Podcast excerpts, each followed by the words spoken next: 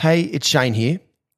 Throughout the majority of my career, I spent thousands of hours on my technique to try to be as close to perfect as I could be. But the one thing I didn't work on was my mental skills, on the exact mindset I needed every ball to be able to access all of my technical skills that I worked so hard to develop. Well, I've recently released my book, Winning the Inner Battle, which has all of the information that you will ever need to deeply understand how you can create the correct mindset for you so that you can bring the best version of yourself every time you step out into the middle. Go to shamewatson.au to purchase a copy of Winning the Inner Battle now. It is available in paperback, ebook, or audiobook versions. Well, it's now time for your episode of Lessons Learned with the Greats. Enjoy. It's no good walking out to bat and trying to play Sylvester Stallone if you're John Cleese. You can't. You need to have all your wits about you and go out there and back up if you want to start throwing punches. So for me, it was a case of also not letting down and not letting anyone get to me. So if you guys started to go at me, I mean, somehow and for some strange reason, it would get me going and I'd play a little bit better. Hello, everyone, and welcome to Lessons Learned with the Greats. I'm Shane Watson, and today we are all in for another treat. This guy is another one of the modern greats of world cricket. And like A.B. de Villiers, that we've been so fortunate to have on this show, this guy also plays and did play across every format of the game, the way that every batsman dreams of being able to bat. The things that this guy did on the cricket field so consistently throughout his career made him one of my all-time favourite players to watch. Kevin Pietersen, thank you so much for being on my show. Why were you so nice when I played against you? Same for you as well. we played together just recently, Quetta, Hampshire days back in 2005. Times have changed, exactly, haven't they? We have. We've had a lot of fun, actually. It's a lot of fun. And yeah, nice to see you making use of your spare time by wearing glasses. No one's going to be able to see this. It's a podcast. It's audio. Okay. So let me just explain to the viewers. Watto is in the United Arab Emirates at the moment. He's just come back from training. He looks filthy. He's sweating. He's got a dusty pair of... greased up glasses, and what on earth's on your head? It's a hat backwards and earphones, mate. I'm plugged in for sound. Come on. There we go. Okay. Have to do everything right. Question number one. Okay. Yeah, I haven't started yet. Okay, we'll get into the questions. Okay, in KP's 104 test matches that he played, he scored 23 hundreds at an amazing average of 47.28. In his 136 one-day internationals, he scored over 4,400 runs at an awesome average of nearly 41 at a brilliant strike rate of 86.5. And in his 37 T20 internationals, he averaged nearly 38, which is unbelievable, at an incredible strike rate of 141. And who can't forget the innings? I can't. Of 47 off 31 in the T20 World Cup final in Barbados. You pipped us. You beat us. Yeah, we got you. We weren't going to let you get that one, Watto. Oh. You had Australian cricket had a lot of things around. No, we weren't going to let you get that one. You certainly didn't. No, and you batted beautifully. KP burst onto the international cricket scene in 2004 for his adopted England and immediately became one of the most dynamic batsmen that has ever played the game. I always was in awe of KP's ability to take on the bowlers no matter what the situation of the game, no matter what the conditions were, and dominated so often. Even though he scored a lot of runs when I was playing against him for Australia, a lot, and scored a lot of runs off me, off my bowling, I always loved the battles. It was super competitive, but was totally in the right spirit. Well, that's what I thought anyway. Yeah, it was.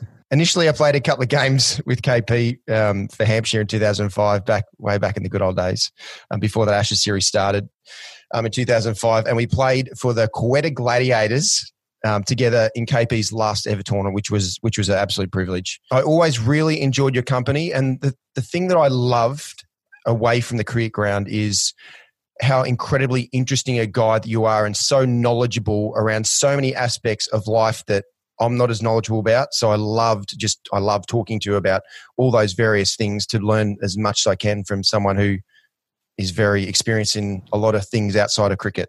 So, okay, before we go any further, there's one highlight for me that stands out amongst so many of your incredible innings that you played throughout your international career. And this one was your debut Test 100, 158 off of 187 balls against the Aussies at the Oval in 2005. To do this right at the start of your career was simply ridiculous. And to do it in the way that you did, taking on two of the greatest bowlers of all time, Shane Warne and Glenn McGrath, and also two of the fastest bowlers of all time, Brett Lee and Shaun Tait. One, that's like, how did you do that? But two, what do you remember about that time? I mean, I don't remember a lot about it because I drank myself into oblivion afterwards, so I completely forgotten about it.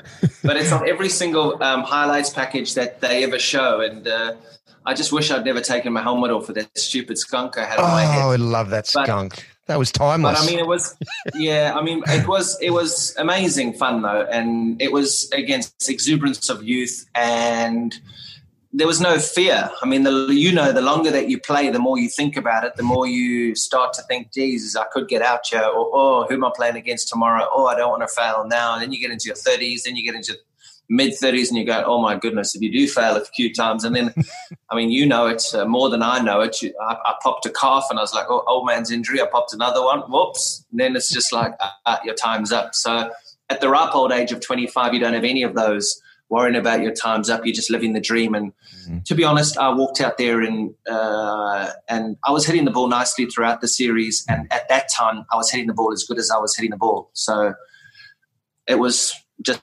a passage of play where it's the purple patch, I suppose. I could have been caught a number of times, but I wasn't. I dropped my fair share as well, so I got let off. And it was just a fun period of time, Water, where we were just playing the most incredible series. I mean, that 100 was what that 100 was on the last day. That's fine too. That was just a roundup. What was just one of the most crazy 2 months of cricket that I think have ever been played, and I've never seen cricket like that again. Maybe Stokes' 100 at Headingley a couple of years ago, but other than that, there's been nothing that even compares to it. I completely agree. That's it is the best, as good a Test cricket you can ever watch. Like every game just ebbed and flowed, like through every session, through every day. It was just a war of attrition. It was super cool. You just wish all Test cricket was like that, because like everyone would be on the edge of their seats for a whole series. But the amazing thing about that, though, Watto, is that all those games went to day five or to the fifth day, the last session of day five. And it's like, you have a look at the way cricket's played now, and it's because of T20 cricket that guys are coming in and having a whoopsie from ball one. So the aggressive nature of the way the guys play now, Test matches are finishing in 4 days. But those Test matches were like proper grinding and out. Langer grinding out 100, Ponting grinding out 100. Vaughan, Strauss, Trescothick, Bell. I mean, everybody was just Freddie. It was just literally, it was that war of attrition, like you said. Damien Martin, Gilchrist didn't get to 50 that whole series. Haydos, I think, got runs in one of the Test matches. It was just, and Pup got, at that Old Trafford Test match, Pup got 80 or 90. He played it beautifully, and then Harmy knocked him over with the last ball of the day or something, and everybody just probably properly clubbed in every single session. It was like a T20 game every session in terms of events happening off different balls. A lot slower, but each session was just like, wow. So cool. Yeah, it was. It was immense. Yeah, absolutely. For you to be a part of that.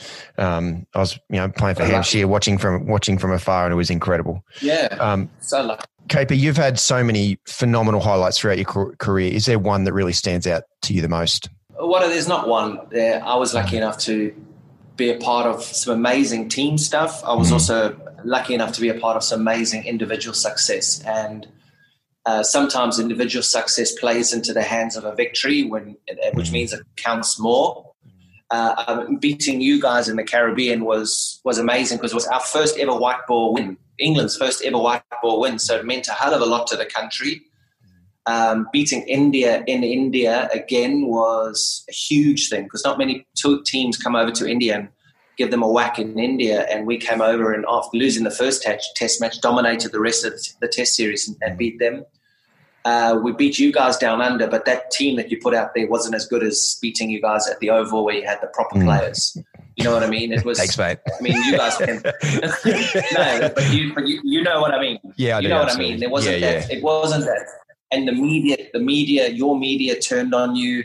It wasn't. I mean, okay, we won that series 2-1 or whatever, or 3-1 or whatever it was, but it wasn't that proper series where you've beaten a really like strong Australian team, and that's why that India series ranks right up there. Tendulkar, Laxman.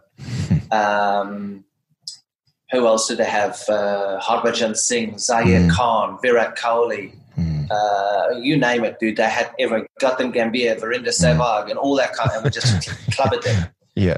So that was a cool series to win there. And then that 100 at the Oval. I got 100 in Sri Lanka when I never thought I'd be able to bat for more than an hour in Sri Lanka. So I just decided I'm just going to go swinging here, and I got 100 in a session and a half. Just because I sweat so much. 100 on captaincy, test captaincy debut. I got 100 against South Africa. Those 100s against South Africa. My first trip ever away from home was in South Africa. And I was like, oh, my word, I got abused there, dude. You think I ever got abused as much? It was there, the Gabba and South Africa. Yeah. I got met. The Gabba, come on. Aussie crowds are decent. They're not as bad as I found the New Zealand crowds to be horrendous. Mate, Brisbane's not Australia. I love Australia. Oh, I'm a Queenslander. Come on. I grew up going to the Gabba and watching the games, just sitting there, just admiring it. I know you did. And you're very lucky that I'm on your show. You're very lucky. I know, exactly. I forgot about that. I should have reminded myself that you're from a numpty from up top there. Country bumpkin. We love it. No, it's incredible, mate. Okay, we're going to get into some lessons that you learned around the technical side of batting. So from a batting perspective, was there one specific technical component that really stands out to you that you developed? And then from that moment on, you knew if you bought that every time you bat, you're a great chance of being at your best. Yeah, my head as close to the ball on the front foot and back foot as possible. So my eyes, so it was the kiss the ball theory, kissing the ball off the front foot and off the back foot. You get a boxer. Boxer's never winning if he's up against the rope, but he's winning if he's like this. So the short ball, being all aggressive, being in control and being dominating. I remember a series of 18 months where I went without a test 100. And everyone was trying to do all sorts. And I was like, you know what, I can't. This English environment, they just don't get it. They're like, watch this video of you playing in Adelaide. Watch this video here. This is what you were doing. But I'm all about feel. And I said, no, stuff this. I'm going back to South Africa. So I went back to my mentor in South Africa, Graham Ford, and he threw 3 balls to me in the nets at Kingsmead. And he said to me, you're not doing what made you so successful. So I said, what do you mean? He said, your head's not anywhere near the ball. So I started pressing towards the ball. And that half an hour session, I was sorted. And then I got, a month later, I got that double 100 against you guys in Adelaide in that test series. No way. Just head. It was all head. I was stood back. My defensive shot, it looked great, but I wasn't as close to the ball I was. So I was never in control. So trying to place the ball, I wasn't placing the ball. I would nick the ball and I'd miss the ball and I would time the ball. And it's just that whole thing of the approach or the technical ability to really engage with that round ball, that red round ball or the white round ball, and get my eyes as close to it. It's so amazing. I know, even watching you in warm-ups, hitting balls and hitting practice balls and doing your drills, from afar, now that you say that, I can definitely see that. And every time, everything you're doing was around making sure that your head was right over the ball. And you always watch what other people are doing, but it was just about connecting. It was that sound of bat on ball. And the other thing that I found fascinating was your pre-movement. And was that all to do with that back and across and just that set up with your hands up? Again, that was all to do with making sure that your head was in front of your, was in front of your front leg just about to be able to then make sure that you had power to move, push forward. So your head was, right under the ball, onto the ball. And then again, so you had power to push back and make sure your eyes were right under the ball. Not really. The trigger was just purely to get me ready for the ball. I didn't want to start going to look for the ball as soon as the ball was delivered. I wanted to be able to be in a position to pounce against the guys bowling fast. as soon as they delivered the ball. So I didn't want to go, right, now I'm going to go, as soon as the ball's delivered and I'm stood still, I'm going to go, right, now I've got to get myself, as soon as the ball gets delivered, I don't want to say to myself, okay, now we're going to go looking for the ball and then we've got to pounce. Yep. I want to be looking for the ball, ready for where it's delivered. And as soon as it's delivered, I can either pounce front foot or back foot. Yeah, and there was a timing component to that. You're conscious of the timing, how important that timing component was to that pre-movement? Timing wasn't too hard, mate, because, I mean, I'm not the brightest and backing across is not too difficult. Yeah, but still, I know that from my perspective, if my pre-movement was a little bit too late, then I felt really rushed. So I made sure that when I do have my pre-movement, I'd prefer to move a little bit too early than too late. Because then, as you know, when you're rushed, then your head's moving and everything sort of feels like the ball's coming a lot quicker than what it is when you move early and you're a lot stiller, as you said, in a powerful position to be able to pounce. Yeah, I never really thought about it in that manner. I just thought that I wasn't batting well. I never thought that my trigger was too early or my trigger was too late. For a lot of my career, I just wasn't batting well, and I'd walk out to the middle and I'd go, oh my goodness, there's no chance. I have absolutely no chance today. And that had nothing to do with my trigger. That was just me putting my back down and going, oh, crikey, here we go. Yeah, who's this clubby? Well, I never saw that. I never bloody saw that. Jeez. Mate, there were a number of times against you guys, I walked down the wicket. I walked down the wicket as Siddle in a test match in Adelaide. Yeah, I was about 12, 13 balls, and I walked down to Sydney. I hit him straight to Bailey at mid-wicket, just whipped him there. Yeah. And I walked off there, and I knew, I was like, I was never scoring runs that day. I had no idea where, just the whole feel of the bat didn't feel good. Yeah. And clearly, I mean, I got hammered. I'm batting number 4 for England. I'm the one who's supposed to be smoking you lot. Yeah. And I'm walking down the wicket on 4 in a test match, and I get hit it straight to Bailey at mid-wicket. But that was the internal battle that I had with myself that no one ever knew about. But, I mean, I can talk about it when I'm done. Yeah, exactly. That's the beauty of being able to talk about it now. And I'm going to ask a couple more questions about that in a second. Just while we're on the technical side of things, you were an incredible player of spin bowling. Like, I'm very, very envious of the way you're able to take on spin bowling in all conditions, especially spinning conditions. So were there a couple of technical keys that you locked in and knew if you did this, especially in turning conditions, that you were going to be at your best? Pre-DRS is when I played nicely. So I played Warnie and everyone really well pre-DRS. So that was no drama because I'm 6'4" and I was able to get my lunge out there. And if I got hit on the front foot, I was not out. Then DRS came in, and that's when all the spinners started to really trouble me because that movement of going forward, lunging and playing across into the leg side, I come out stuck a couple of times, LBW. And I was just like, yeah, I'm going to have to change the way that I play here.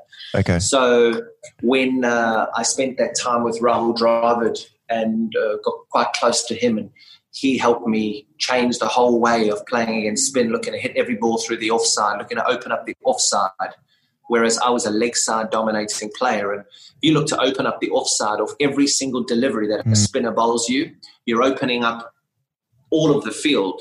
I was only opening up the leg side. So anything outside of off stump, I'd like, if it was a good length, I was either playing with my hands and missing, or I'd be able to whip it because I've got a long reach, or if it was over pitched, I'll smack it through cover. Yeah. But anything good outside off stump, I would struggle with. And I never used my feet as well because I was able to lunge. So, I mean, there were a couple of drills that I did where I got guys to throw balls to me, and the only shot I was allowed to hit was hit the ball through the offside. So it didn't matter if it pitched a metre outside leg stump, I had to move my body to hit the ball through the offside and hit every single ball through and practice on rubbish wickets, practice on the outground where it spins and jumps and rolls. And once I started doing that, I did that for about 6 months. I think from 2011,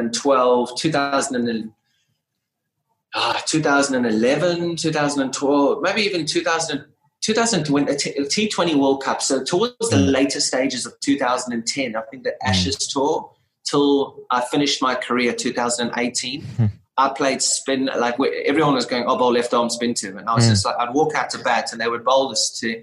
And literally, I used to pongo it everywhere, mate. I just used to love it so much because my technique was so good. I was like, bowl me a left arm spinner. Don't bowl me someone running in at 90 mile an hour trying to take my head off. So I actually really enjoyed it. And what you're saying there, hitting through the offside, that was against the spin as well as with the spin, right?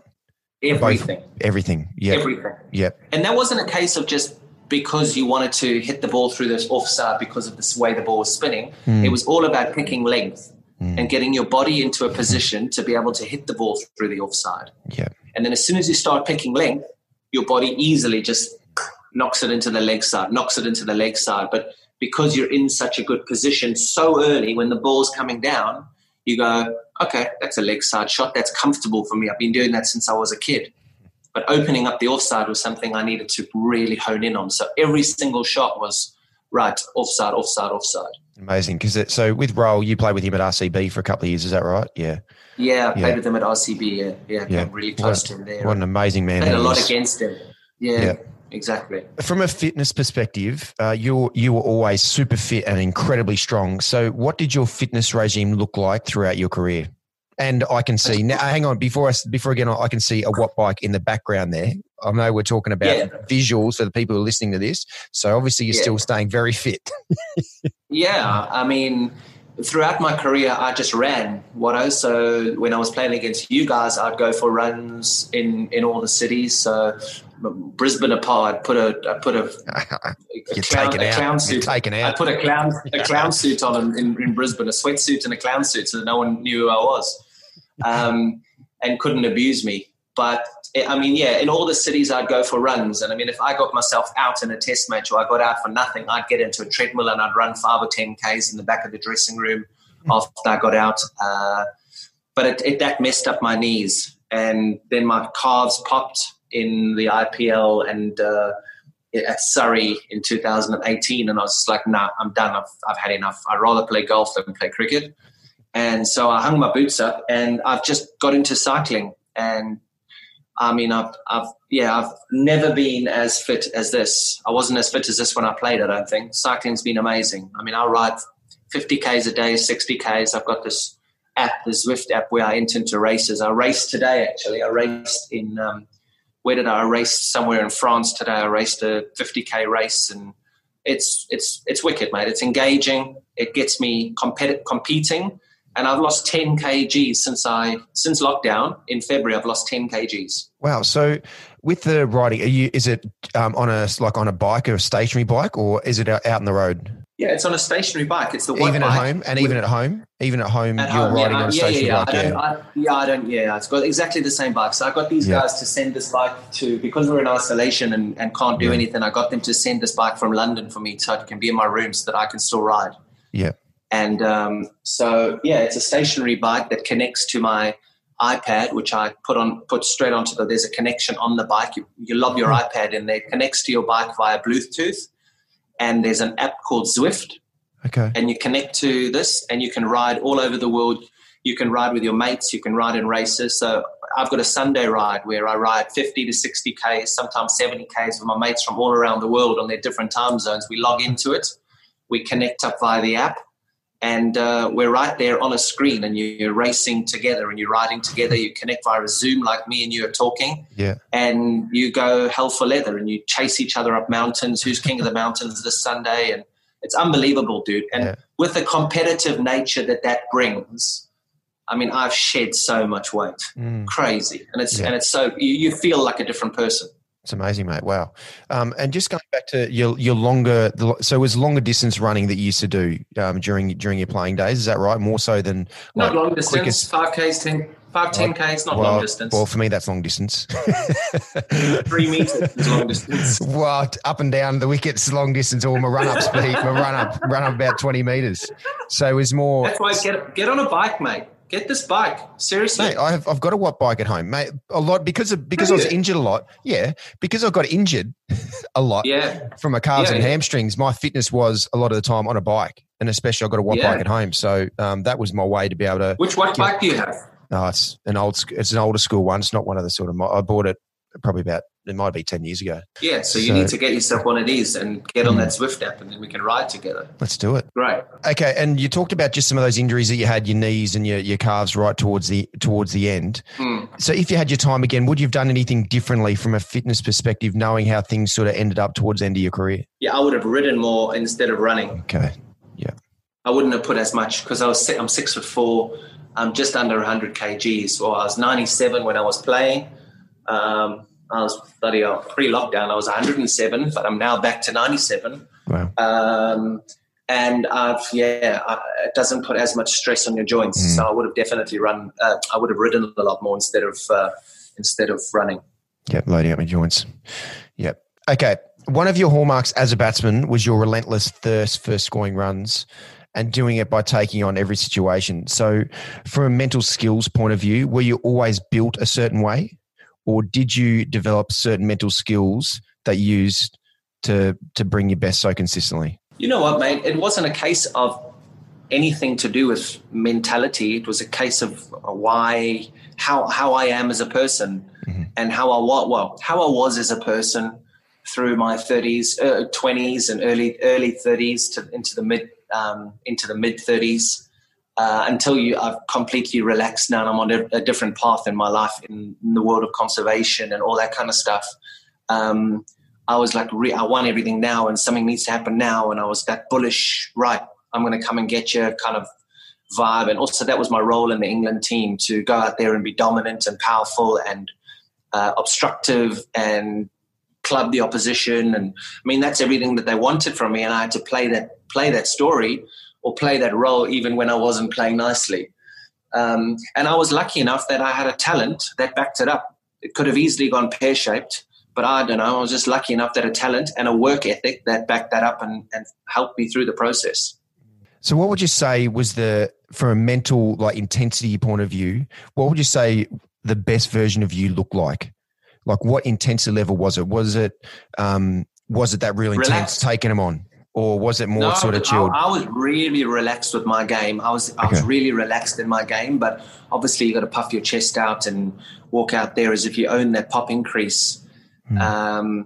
But I was at my best when my practice was flawless, and that's basically it. When my practice was flawless, I never substituted anything for hard work. I never went to bed the night before a test match or a one-day international or anything, thinking, oh my goodness, why didn't I practice my sweeps today if I'm going to sweep him tomorrow? If I'm playing Harbhajan tomorrow, or how's my pull shot looking? I got Brett Lee tomorrow at the Gabba. Can I play the pull shot? I mean, just a perfect example is that first trip down under 2006-07 after we whacked you guys in 2005. Everyone was like, we're going to take his head off. We're going to clean him out. He's not going to be able to play in Australia. La, la, la, la, la, all the nonsense associated to it. And so for 2 weeks leading into the first test match, I just went in early morning, late afternoons. No one saw it. I took our batting coach and I went and put a bowling machine in the nets, and I had those hockey balls. Pow, pow, pow, 90-mile-an-hour bumpers. Mm. And I just did that for 30 minutes, 40 minutes, and it was amazing. I played against New South Wales in a warm-up game. McGrath played, McGill played, Clark played, Lee played, Bracken played, some other numpty played. And I just walked out to the crease, and Binger started bouncing me with, and I just started whacking it, and I started playing it well, and I was just like, I'm properly ready for this series now. Got to the Gabba, I got 92 in the first dig. Got to Adelaide, I got 150. Got to Perth, I went 50, 70. Melbourne, I didn't get a run in Melbourne, and then in Sydney, Melbourne I got 20 and 30s. Sydney I got 20. And hardly anything. I mean, our race was run completely by them, but it's that little bit of dedication to practice which helped me in my career, identifying something that I know I need to improve on and making it work. So a really important part of your mental preparation was making sure you ticked every single box the day before the game. So your confidence, you knew leaving that net session or that day before that game, that you ticked every box. So confident, you were very confident going to the game, knowing your preparation was, as you said, was flawless. Yeah. Yeah. Walking out to bat, I knew that your best delivery, I would be able to manage. Mm. Simple. That's it. It's interesting because I always thought, playing against you, that the best version of you was, you walked out with your chest out, but it was, I'm taking you on. I'm having that intensity that I'm getting in a contest. I'm getting in the fight because I want to dominate you, which you did so often. But it was more. Yeah, but it wasn't. That was just nonsense. That was just bravado. That was just role playing, if you want to call it that. I still needed to make sure that I was in control of when you bowled me the ball, I was on what the ball was delivered. It's no good walking out to bat and trying to play Sylvester Stallone if you John Cleese. Yeah, you can't. You need to have all your wits about you and go out there and back up if you want to start throwing punches. So for me, it was a case of also not letting down and not letting anyone get to me. So if you guys started to go at me, I mean, somehow and for some strange reason, it would get me going and I'd play a little bit better. But I don't know. I find that fascinating. I do. I absolutely find that fascinating around you knew the best version of you was not getting caught up, and it was just making sure you were focused on the ball and what was coming down. But then playing against you, it was always he's in the battle, he's in the contest. He looks like he's trying to get into that fight to get himself up and going. But in your own mind, you knew where your mind had to be, especially as the ball was about to be bowled. Greg Blewett said to me when I was in 2000, he said to me, I said, what do you about batting? What do you think about batting? He was our overseas player. He said, we're not the smartest blokes in the world. He said, and we can't think about two or three things at the same time. He said, but by the time the bowler gets to the back of his mark, there is only one thing you should be thinking about, worrying about, even contemplating getting involved in. And that is that little thing that guy's holding and he's going to deliver. It's 10 seconds and then you're done. That's all it is. Just go and do 10 seconds and then you're done. And I did that my whole career. The only time I never did that was when Alan Donald bowled to me in a county championship game in 2002 or 2003, and he's my hero growing up. And he ran into me and I was just like, oh my word, look at this. This is like a video game. I thought I was playing a video game. Alan Donald running into me with that white lightning, that beautiful runner. So cool. Yeah. Let me tell you. And I was watching Alan Donald run up. My off stump was at third man. I was like, oh, no, I didn't watch the ball. Yeah. It's easy to do. Someone like him, goodness me. Yeah. Yeah, so I just concentrated, no matter all the nonsense and the hullabaloo that was going on after I'd played the shot or missed the ball or left the ball, as soon as Binger got to the back of his mark, or especially when they were reverse swinging it in India, at Sri Lanka, against Pakistan, I would always monitor that ball, and I may be having a ding-dong with somebody at extra cover, but I would always be on that ball to see which side is he holding the ball, is it going to swing in, is it going to swing out? Yeah. I mean, luckily my eyes are pretty good. So, I mean, from most guys' run-ups, Zaheer Khan and James Anderson were the only two bowlers that I was never able to pick which side the ball they were holding because they covered the ball so well. Yeah. The rest of them, I didn't have any issues with any of that stuff. That's that skill that you had around being super aware of those 10 seconds as the ball's about to start to run in. And then once the ball was bowled, you had that mental process of being able to make sure you switched off as well. You were very conscious about that. Big time. And when did that start? Because that was one thing that I was shocking at was actually switching off in between balls. I was on for the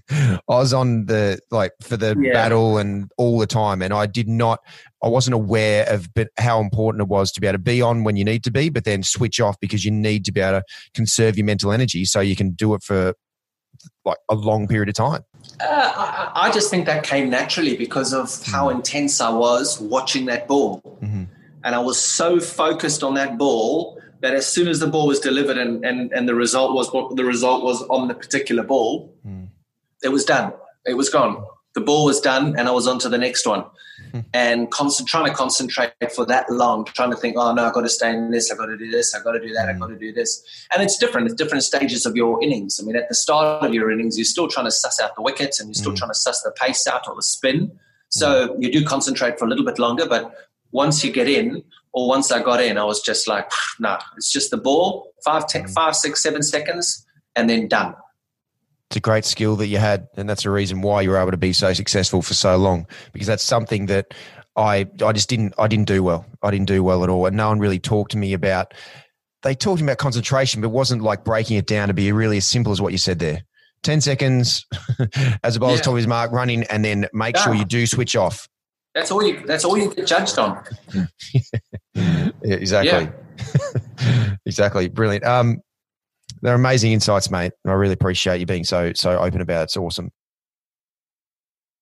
You are now heavily involved in the media as a commentator. And as we all know, the media can provide a lot of different challenges at times. So from what you know now, would you have approached the media in a different way throughout your career? Oh, you know what? I wish I'd understood television media. Yeah. And I think youngsters around the traps should actually spend a few days in commentary, watching it and actually seeing what the vibe is like up in the commentary box, what we get up to, what we talk about.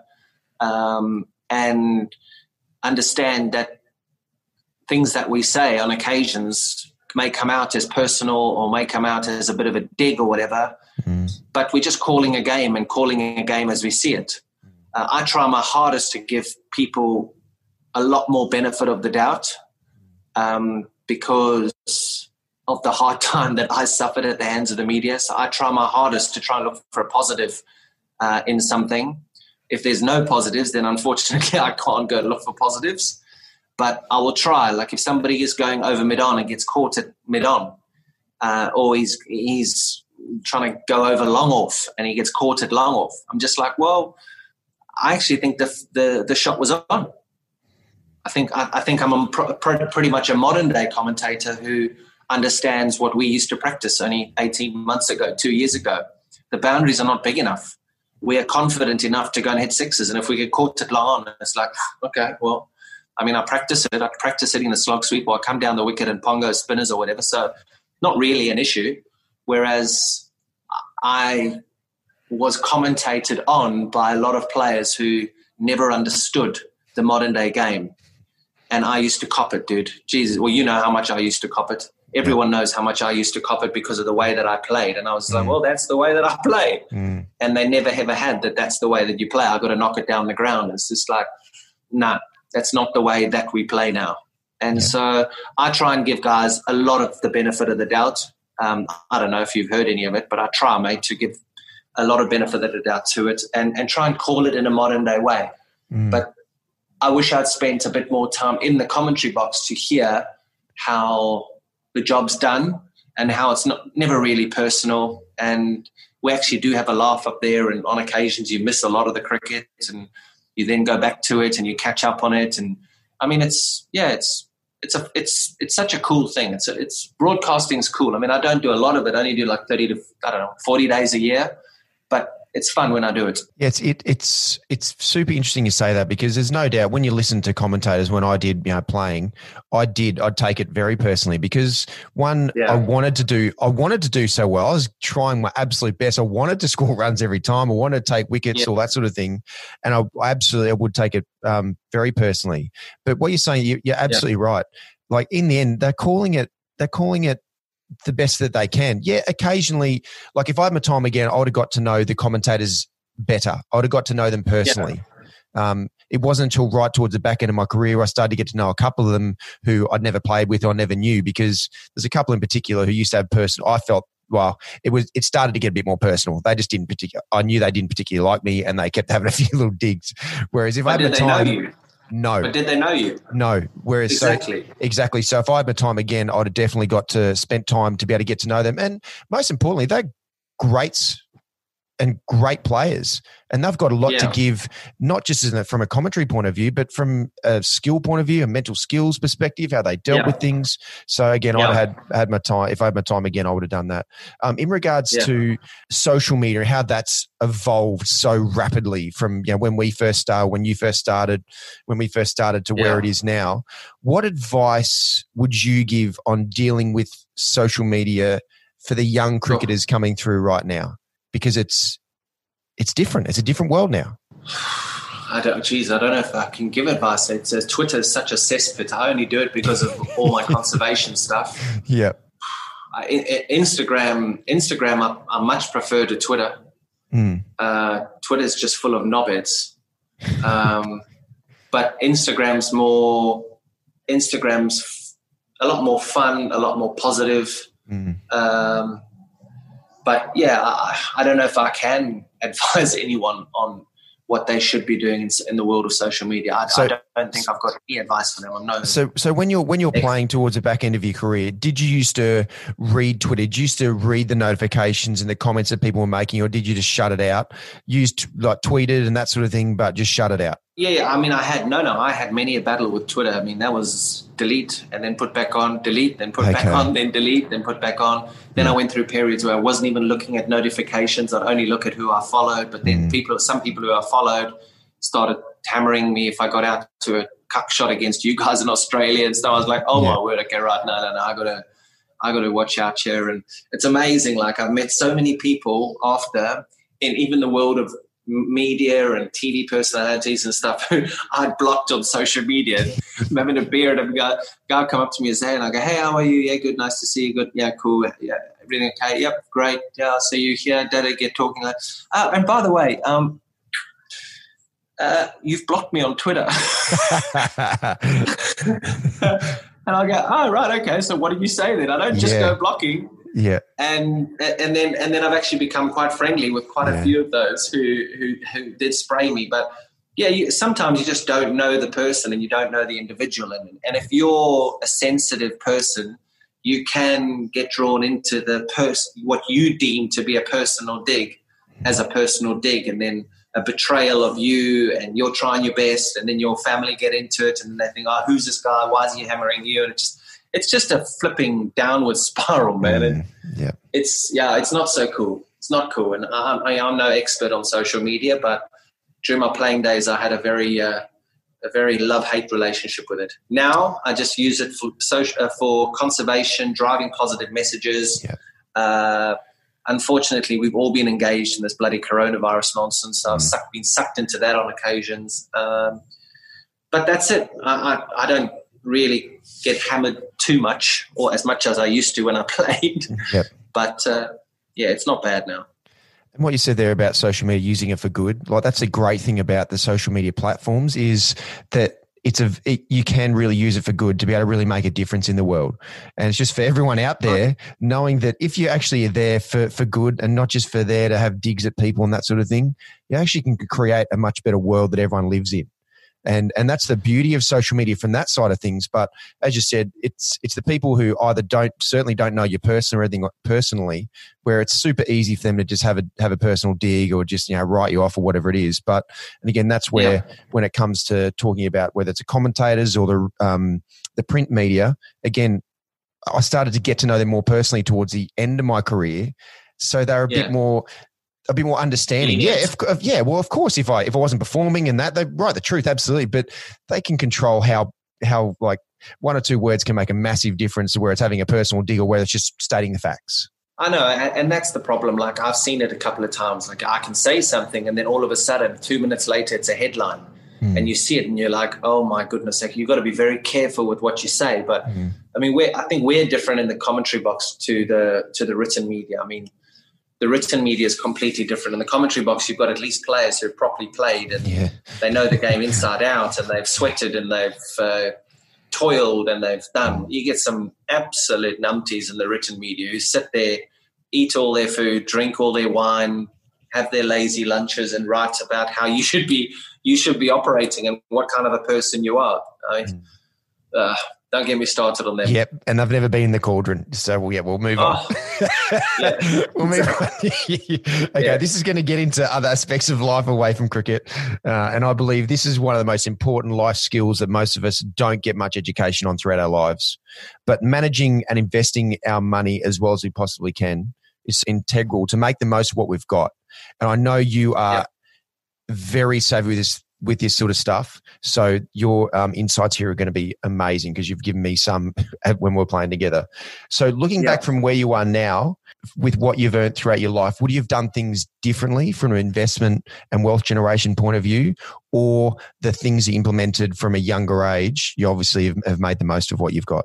I was lucky for the first 4 years of my career in England. I wasn't able to play for England, so I was just on a little wage at Nottinghamshire, doing what I was doing and living the dream, living the absolute dream. No social media, getting up to all sorts and having that much fun.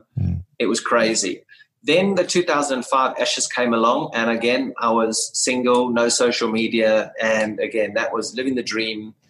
And then, obviously, that Ashes, the last Test match, my life sort of changed, and I started to get offered all sorts of things, and my financial situation changed. But when my financial situation changed, my personal life changed as well, because I met Jess early on in 2006. Mm. And so I was able to go through all the garbage of being out and about all the time and spending money in nightclubs and bars and clothes and all the rubbish. I'd done that for 5 years, and I'd flattened that properly.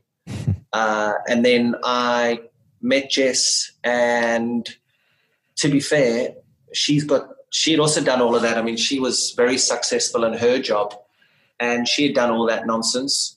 And so we got to a situation where we started to invest together, and we started to make sure that we weren't wasting what we had. And I started to also realize that very quickly, this all could go away if I got an injury. So I started to be very careful about what I did, what I invested in, and where I put my money. I mean, I was young and stuff, and I bought some cars and had some fun with that. But apart from that, I mean, we bought houses. We kept buying houses. I had a proper structure, financial team, financial advisors, accountants, everyone controlling everything that I had. And I mean, that's why I'm in the position that I'm in at the moment, because we were so smart for such a long time. I was injury-free, and we all benefited off the IPL and ECB contracts and all the tournaments around the world, being able to play as you do as one of those icon players. But yeah, I didn't like spending. I never got into gambling or betting. I never drank. I didn't drink a lot, so I wasn't running up crazy drinking tabs. Where I spent my money, I've made money. That's why it's so cool, because there's not too many people that I've talked to in general and had on this show who have been from a young age. So 2006, what, you're 26? 26. To be able to, and that's when your earning capacity really started to really grow as well, to be able to be that wise at a young age as well, and that savvy. With Jess, to be able to realize that I need to make the most of what I've got. I do have to get really good people around me. Did you find it easy to be able to find those good people around you, whether it's your accountant, whether it's your investment? I was lucky. I was very lucky. Yeah, I did. I was very lucky. But then also, you don't need to have clever people around you when you are buying property and you understand the property market, and you have a wife who has crazy eye for property, and that's just her passion. So we've been very lucky. We've been so lucky. Well, not lucky, you make your own luck, but property's been our proper player, which has been amazing for us. It's incredible. It's incredible, mate. And good for you. Good on you and Jess. And for people out there listening to this, people who are coming into professional cricket and professional sport in particular, it's being incredibly wise, because as you said there, is it can be all be taken away in one moment. You get a bad injury and then it's done. So you need to have that foresight to understand that I need to make the most of what I've got right now. And something as simple as property, being able to invest it from a youngish sort of age as well. Then you capitalise on that towards the back end of your career, and then life after cricket. So that's incredibly wise, mate. Good for you and Jess. And the one thing I never did is I never invested in things that I didn't know anything about, Water. So the only thing I've come unstuck in COVID because of the markets, but I had a play in the markets in the last couple of years. And a bit of it was in technology, but a lot of it was in a lot of other things which have been smashed. Mm. And so that's just, again, a learning curve for me. Like, just stick with what you know, and don't touch anything that you don't know. So, we've the majority of the time, 90% of the time, we focused hard on stuff that we know, and with it being things that we know, we can control, and we can put into and pull out of, we've been very lucky, very lucky. Well, it's because you're super wise. That's the reason why. That's you've made your own luck in that regard, because, it's. It's phenomenal. And what you said there, just the one thing that you mentioned there around you investing in things that you know things about. And that's one thing that I invested in some things I didn't, especially business, when I didn't know what was going on in these businesses.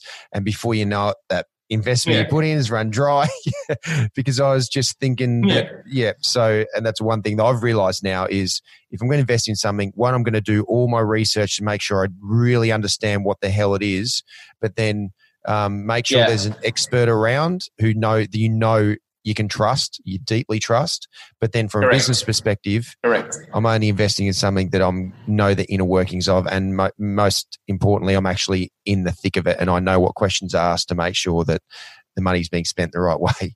You have to be in control, man. You've played in all sorts of conditions, and you've left your family on that many times. You've gone to the airport in Sydney and said goodbye to your kids that many times. You need to know where your money's being spent. Yeah.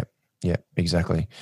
And with this, you are, as we were talking about, you are the most cricketer, one of the most entrepreneurial cricketers that I've ever met, which I absolutely find fascinating and I love. And with Sarai, this incredible foundation that you've set up, Save Our Rhino Africa India, seriously, that is incredible what you're doing with conserving the rhino population around the world. It is phenomenal what you've set up and the impact for good that you are having. Please, talk to me and talk to us more about this because it's fascinating, mate.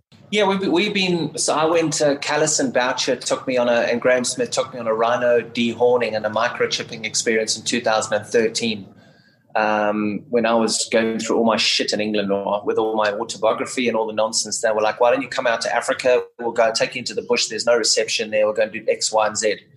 So when I was out there, I got to hear about everything that was happening in the world of conservation and the illegal poaching that was happening and how they were killing all these animals and how rhino being part of the big five in Africa is going to be destroyed and they're killing 3 a day. I mean, only just today I got off a call to somebody who told me about this horrific thing that they flew into, this killing of a mother and a calf this morning. I mean, geez, dude, what? Horrendous. Oh, yeah, horrendous. So I saw all that in 2013, and with my profile being where it was, particularly at that stage, I mean, that was front page, middle page, back page of every paper. I was hot off the press at that time. And Bauchi, I said, oh, how can I help? I said, what can I do? And he just said, you can just use your profile that you've got at the moment and you can keep going on it. So, I mean, I went on it. And I got more involved in it, and I got deeply involved in it, and I got even deeper involved in it. And I started batting for rhinos, put rhinos all over my bats. Every franchise I played for, I made sure we had a game for rhinos. I got all sorts of things done. We started to raise a crazy amount of money.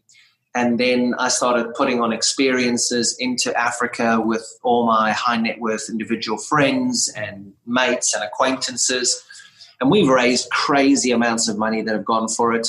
And the amazing thing around the whole scenario is that we are making such a big difference. I mean, we are putting, I think I put 3,000 children through school that border the Kruger National Park in South Africa. We've been able to do some of the most coolest things. And yeah, it's a passion of mine. We bought a piece of land. We built a lodge. So we have a family home in Africa on one of the most densely populated rivers for animals in the world.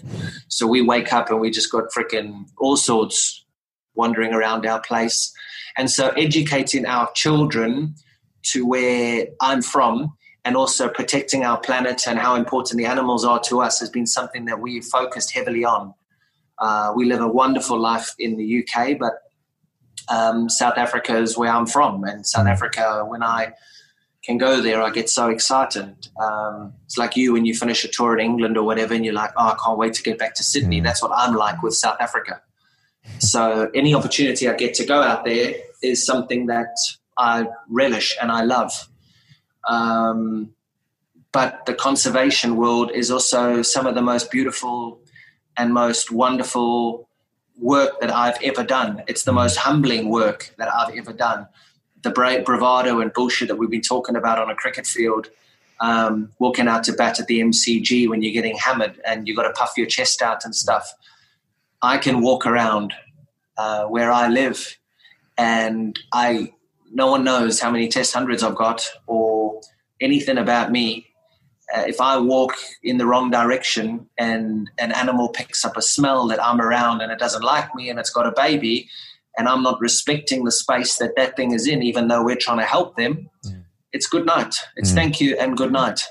So to be so active with all these people, to be so supportive and to be supporting so many of these amazing people that risk their life every single day for these animals, to protect our planet, to make our planet look amazing, to protect everything that looks beautiful around what we want, and conserve everything conserve a lot of things that a lot of people are trying to destroy for money, just gives me great satisfaction. I mean, I love it. I absolutely love it. I just take my shoes off. When I get to Africa, I get to my lodge, my shoes are off, my T-shirt is on, shorts are on, and that's me. It's not what shoes are you wearing, what T-shirt are you wearing, what do you look like. It's just off you go. No one judges you and you can just live. And I think that's what I've really enjoyed the most about it. No judging, under the radar, completely subservient to these animals, these majestic creatures, respect them, understand them. To have learned so much on animals. An elephant. So you walk up to an elephant and you see an elephant and people look up at it and go, oh my word, how big is this thing? But in the meantime, you're looking to see who it's with, how it's got it. Is it a breeding herd? Is it a male? Is it a female? What's its tail doing? Is it happy with you being there? You're puffing the dust up to see which direction the wind's blowing, because if you're downwind, it obviously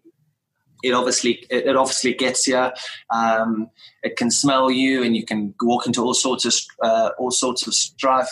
So there's all these things that I've learned, which have been amazing. Like, I've walked into so many things, dude.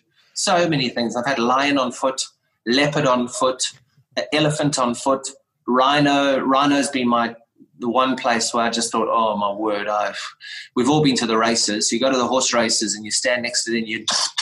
When those horses run past you. I had a mother and daughter black rhino on foot once, and I walked and I bloody broke a twig with my foot, and this little baby got skittish. Dude, I thought that was tickets. These animals ran past us so fast. Right. If they'd run at us, gonzo. Yeah. It was crazy, the noise. It was just like the earth was moving around us with how fast they ran past us. We've got really bad eyesight, so they couldn't see us, but they heard that snap. Yeah. And it triggered a bit of a reaction from them. But just that ability to learn is so cool. And you consistently learn. It's like cricket. We keep learning. I will never, ever stop learning. And I'll do it. Like this afternoon, I was watching for an hour this afternoon. I was watching a game drive. They have this live game drive in Africa, where they've got 6 places that you drive around Africa and you live. And so I'm just sitting there now, and I haven't been on safari for such a long time. And for an hour this afternoon, I was learning about oxpeckers on a giraffe, and what the oxpecker is doing on the skin of the giraffe, and how it's giving it its cleansing. And like this kind of stuff fascinates me. Yeah, and it's amazing that you've been able to use what you've got to be able to really make the most of that, to have such an impact. And the thing that I would love to know is, in regards to like the poaching side of things, how's that looking? Are you starting to get traction, or is it still it's a battle that's going to be hard to win?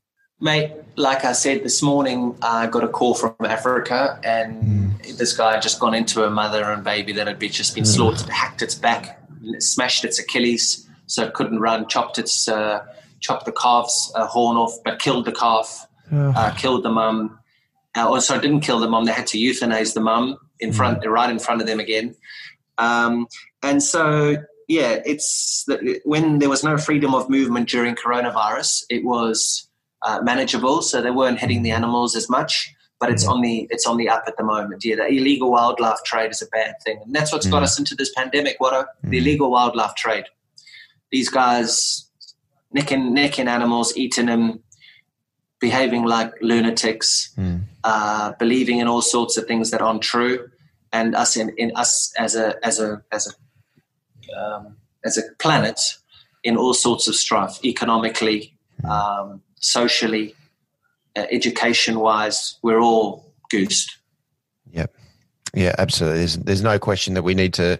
Well, what you're doing, what you're doing, mate, with this, with Sarai is absolutely incredible. Yeah, just to qualify, that's not all Sarai. Sarai is a brand, Save Our Rhino Africa India, which is a clothing brand, which actually we relaunch in a couple of weeks. Okay. And we donate 20% of our profits to conservation into Africa and then into India as well.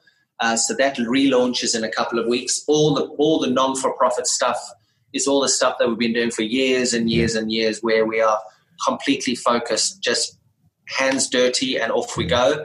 But I wanted people, and I got such traction with my bats and the caps that I was wearing, and everybody was like, oh, we love that stuff. And it's like, you know what? It just went from the first phase of the brand where we had a run on stuff to say, can we do it? And we sold out so quick.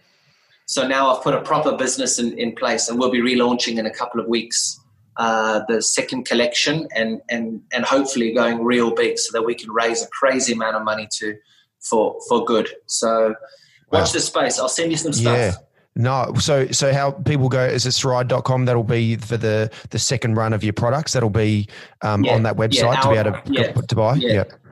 Yeah, in a couple of weeks. So I think middle of October, should be middle of October, mid to late October. Yep. I was on another call today finalising bits and pieces to do with the e-commerce site. But yeah, we should be up and running late October. Oursarai.com. Oursarai.com. Yeah, it's cool stuff, man. Cool stuff. Super exciting. Good on you, mate. Very cool. Thank you. One thing that I've realised is that life is all about how well you bounce back from setbacks that life always throws at you. So do you have a mantra or a saying in your life that helps you bounce back quicker from the challenge that life always throws your way? Yeah, accept failure. Simple. Just accept it. It's going to happen. We're not perfect. Accept it and move on. Keep doing the right stuff.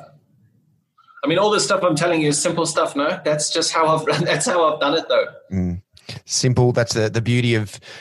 I believe the power in people is how simple you can make a fairly complex situation. That's what I love about you, because you simplify more complex things. That's the one thing when we talk about Dhoni. One of the things that stands out to me about Dhoni is how he, like, just about everything that's fairly complex, he can simplify it to like one line. I'm like, what? That's power in itself. So. Yeah, exactly. Accept failure. What you said there is just accept it. Life is not a fairy tale.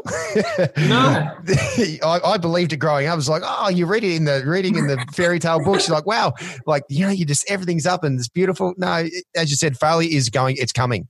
It's going to come. It's consistently going to come. You accept that it's going to be there, and then you learn from it. Then guess what? Then you continue to work your way through it to the best you can, and it's going to come again. Mate, my little man, he got out for first baller the other day. We took him to a trial, a cricket trial, and he turned up and he got a first baller and he came off and he was fuming and I was laughing. He's like, what are you laughing at? And I'm just like, dude, you think that's your last one? You're going to get that many more, brother. and it was a learning curve for him. And I said, I feel for you. I don't like it, but you just have to look at what I did in my career. There were a lot more bad days than there were good days. Yeah. So just laugh it off. It's going to happen. Who cares? Yep. And learn from your failures. That's the way that you continue to get better. Yep. Correct. You've met and been around some of the most successful people in the world. Is there one or a couple of people who've inspired you the most, and why? And you don't have to name them, but just if there's traits that you absolutely have inspired you with the way these people have lived their lives. Yeah, there's a couple of businessmen, crazy successful, that spend more time asking about people that they meet when they meet these people than they do talking about themselves. And that for me is just, it's one of the most amazing things. Like you can have them. One of them's a real close friend of mine, and you can walk around and somebody will go up to him and want to speak to them and he will ask more about the other person than about them and make them feel so comfortable. They're going, holy shit. And it's one of those scenarios. So that's the kind of thing where I've taken my world out to now. Just I was in so much strife for 3 years. I just hated everything about my job and everything I was doing. And then And then I just decided, I was like, you know what? I've had so much nonsense. I just want to have fun. I want to laugh and I want to have a good time. I want to only be around good people.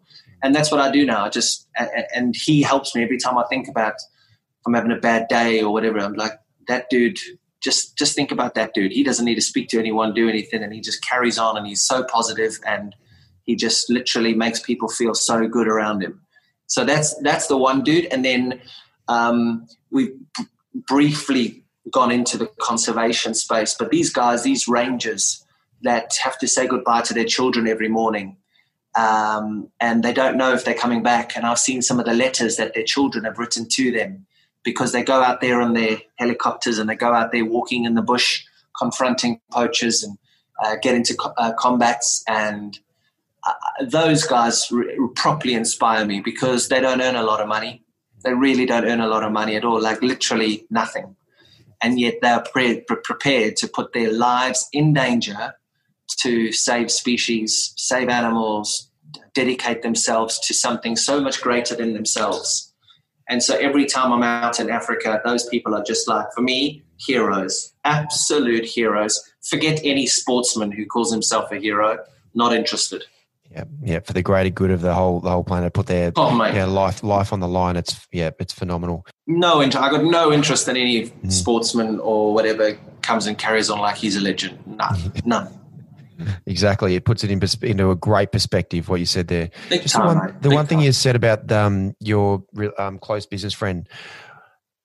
There's one line you said there about, and I find it super fascinating. Is around. You need to be interested to be interesting. And, you know, people come up to your friend to be able to ask, like, try and get as much information as they can, but he's showing interest in the other person to be able to build that connection. And that's an incredible skill to be able to have. And that's how a lot of people, you need to be interested to be interesting. It's one of two things. He either doesn't want to get asked questions about himself and what he gets up to, or he is actually really interested in other people and making other people feel comfortable. Yeah. And he does it so well. He does it so well. Mm. Really well. Yeah. Really, really well. And it's fascinating, like just watch him around people and stuff. It's cool. Yeah, it's an amazing skill for sure. KP, I'm so honoured to have had you on this episode of Lessons Learned with the Greats. You are the batsman that everyone dreams of becoming, and now we all have been so fortunate to hear the insights into what made you one of the modern greats of world cricket. I can't thank you enough for giving me the time to share all of these amazing insights across so many aspects of your life, and we're all that much richer for digging deeper into the mind of one of the true greats of world cricket. You're a good man. Thanks, Watsonia. Thanks, buddy. Thank you. For more episodes of Lessons Learned with the Greats, head to t20stars.com/podcast. Don't forget to rate, review, and subscribe to the show on Apple Podcasts, Spotify, or wherever you get your podcasts.